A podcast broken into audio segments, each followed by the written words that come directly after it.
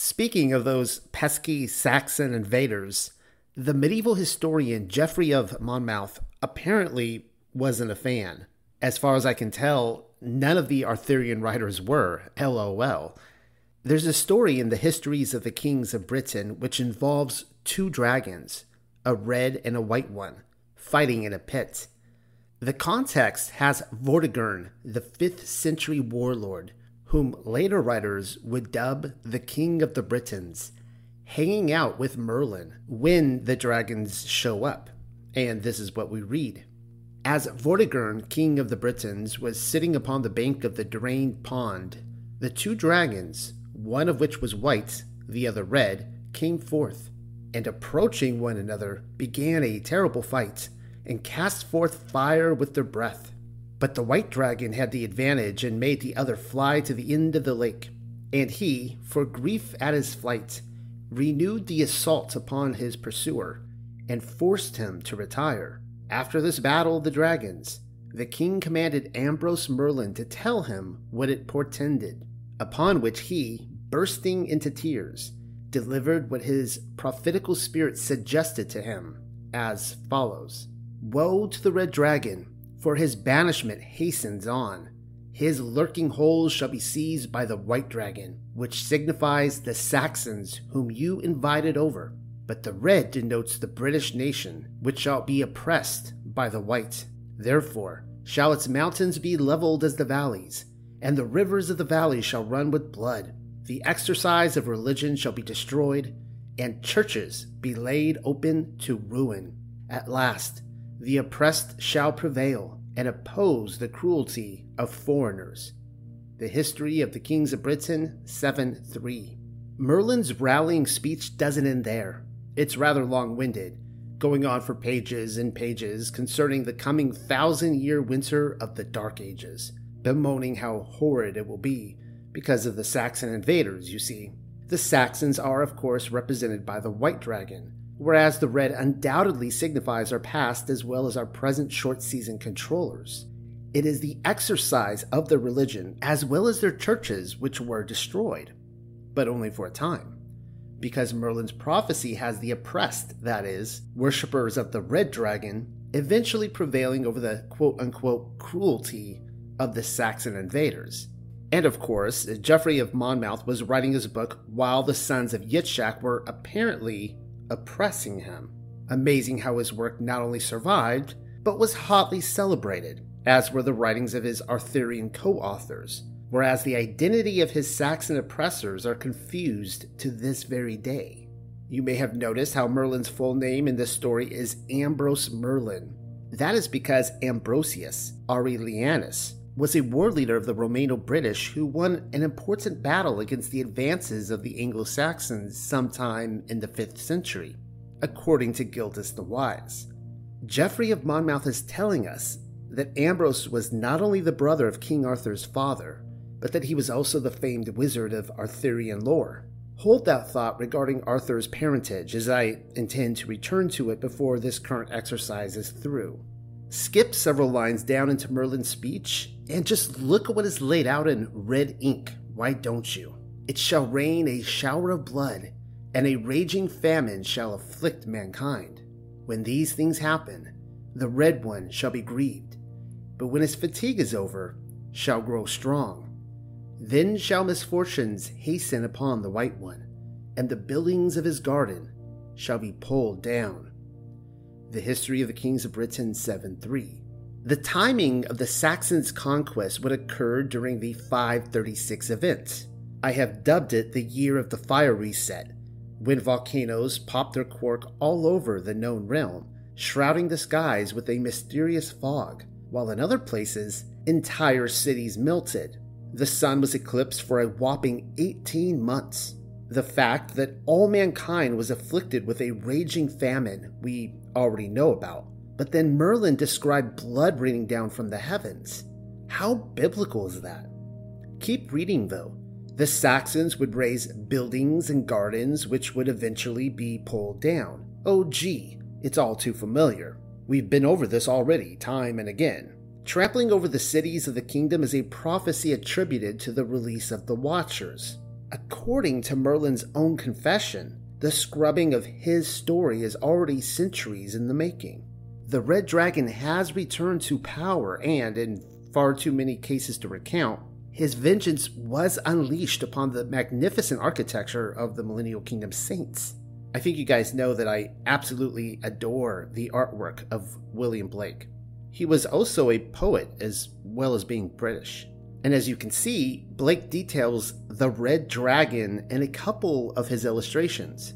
Well, that's lovely. Who was oppressing whom now? I am no art expert, but if I'm reading these prints correctly, a lovely lady of the court is cruising around the zodiac, minding her own beeswax, clothed with the sun and the moon at her feet, all dreamlike, when she's mugged in the back alley by you know who. Lovely mascot you've got there, Merlin. And of course, who is the dragon at war with but those who guard the Father's commands? Don't believe me? It's in Revelation. And it was given unto him to make war with the Kodashim, and to overcome them. And power was given him over all kindreds, and tongues, and nations. Revelation 13 7. Some of you already know where I'm going with this, whereas others will jump ahead of the conversation and claim the Kodashim, or rather the saints, are never defined as those who keep the Father's commands, that being the Torah. You've got to keep reading then. Here is the patience of the Kodashim. Here are they that guard the commandments of Allah Hayam and the faith of Yahusha. Revelation 14:12. Name any age, day of the week, or reset. Yasharel is only ever defined as those who obey the Torah, reminding us, of course, of the sons of Yitzhak the Church of Merlin is starting to sound more and more like that branch of Christianity, or you could even say Paulianity, which says the law has been done away with, thereby allowing them to go about living with the spirit of Antichrist, which is lawlessness. No thank you. Another little detail which the Wizard of Camelot forgot to include was the part where Michael, or Michael, the protector of the sons of Yitzhak, tosses his ass in the lake of fire. Oh, I hope I'm there to see that. As mentioned earlier, Merlin was apparently Arthur's uncle. Geoffrey introduces him into the Historia under the name Aurelius Ambrosius, noting that he was one of the three sons of Constantine III. Constantine III was declared Emperor of Roman Britain in 407 until he was disposed in 411. His son, Constans II, co reigned at his side, though he too was released of his duty in 411. His father's head was paraded around on a pole, if you must know. Anywho, Merlin was said to be the second son of Constantine III, whereas Arthur's father took up the rear. He went by the name of Uther Pendragon, FYI. Mm hmm. It is pronounced pen, but then you have to follow the syllables through to dragon. Uther is a Welsh word which means terrible. Likewise, Pendragon literally means chief dragon or head dragon. Kind of awkward. Cain being the literal son of the serpent, you already know about. What are they telling us regarding Arthur, though? Did the red dragon sire yet another child? Arthur's birth begins at Tintagel, a castle which our storytellers claim presently sits in a ruinous heap in southwest Cornwall. What happened is, Pendragon lusted after Igraine, the wife of the Duke of Cornwall. The initial hiccup was due to Igraine being far too virtuous for him. Pendragon then decided to transform, or rather shapeshift, into Igraine's husband, Gorlois. Committing the deed, however, would come at a hefty price. The child from their union was to be given over to Merlin, an oath which Pendragon agreed to. And so, Merlin transformed Pendragon, or rather shapeshifted him, into the lady's husband, resulting in the conception of a child. At the moment of his birth, Arthur is said to have given a shout, after which one of the midwives cried, Here is a dragon. He shall be the terror of Britain's foes. Well, that's nice. It's not every day that someone gives birth to a dragon baby. At any rate, Arthur, the son of Pendragon, was raised with the intention of starving off the advances of the White Dragon. And what happened? He was mortally wounded in 537, at which time the sons of Yitzhak took over Britain. Recall Merlin's prophecy. The famine which he spoke about was ultimately the oppression of the Red Dragon, whereas the Whites would reign in his stead. Afterwards, The red would return to trample down the cathedrals as well as the gardens of the foreigners. Some of you might be thinking the white dragon is still in control. Then why the hell are our controllers raising the red dragon over Wales? It was officially recognized as the Welsh nation flag in 1959. But then it was King Henry VII who raised the red dragon at the Battle of Bosworth in 1485, the last significant battle of the War of the Roses, after which he carried it to St. Paul's Cathedral in London. Seems to me like the reign of the red dragon had returned, but you never really know. Henry VII might have been colorblind.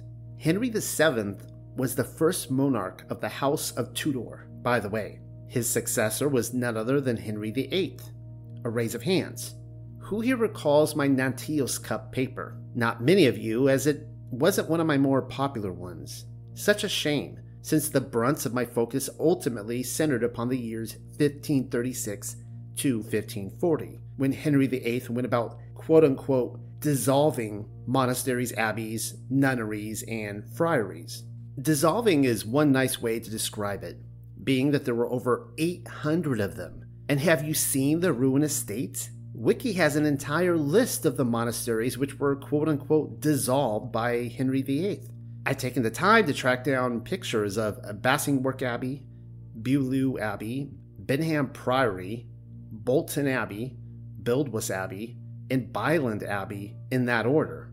You may have noticed those all began with the letter B, when the list is comprised of A through Z, implying that I have only shown a mere handful of them. Again, in those few short years, King Henry VIII destroyed 800 Millennial Kingdom structures. That's impressive. It's not like foreign invaders took the old battering ram out to these places. They were destroyed from the local controllers. Call them dissolved all you want, but I'm detecting a theme on par with the destruction of the old world cities disguised as the World Fairs, for starters, like the one they burned down in Chicago. It appears as though the dissolving of the Old World Kingdom began as soon as it was over. Merlin's prophecy came true after all.